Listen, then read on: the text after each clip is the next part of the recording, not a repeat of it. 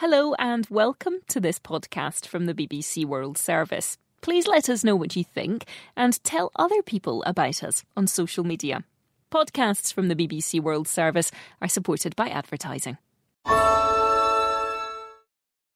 We're all shopping for essentials online these days, and now you can get rewarded for it. With a Bank of America customized cash rewards credit card, you can choose to earn 3% cash back on online shopping. The essentials have never felt more rewarding. Visit bankofamerica.com slash more rewarding to apply now. Copyright 2021 Bank of America Corporation.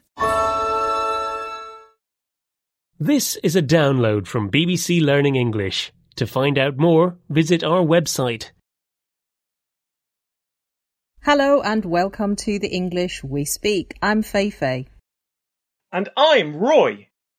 Feifei, is 3 pm okay for your appointment with the doctor? What? No, I don't need a doctor. I feel fine. What are you on about? Well, I heard you showed your listicle to Neil and he was worried. No, Roy. A listicle isn't a medical condition. It's a piece of writing. It's an article that is in a list format. It's like a list, but the points have more explanation. Oh, that makes more sense. But why was Neil worried about your listicle? I have no idea. It's only a listicle about the things that he must do to improve my life. Don't worry, I haven't forgotten you in the listicle. You mean that you want to improve my life as well? No, Roy. I've written a listicle highlighting things you need to do. I'll let you know what my demands are right after these examples. Have you read the new listicle I've written about the greatest video games of all time? Don't read that listicle. It's just clickbait. That listicle has an impressive title, but it doesn't really expand on the points it makes. It's more like a list.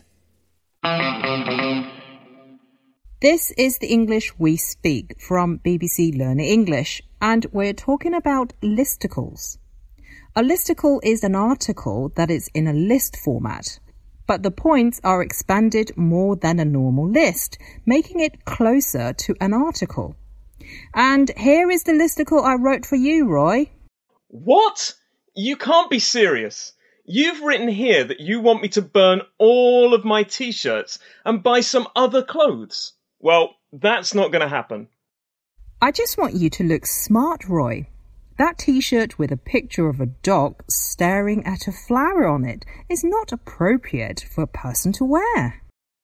It's top quality.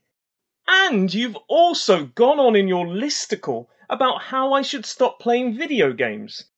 I actually write listicles about games. Here, I wrote one for you. This isn't a listicle. All it says is, You work too hard, Roy. You should go home. Oh, okay. Thanks for the advice. I will. No, I was just reading what you wrote. Bye, Feifei. Bye.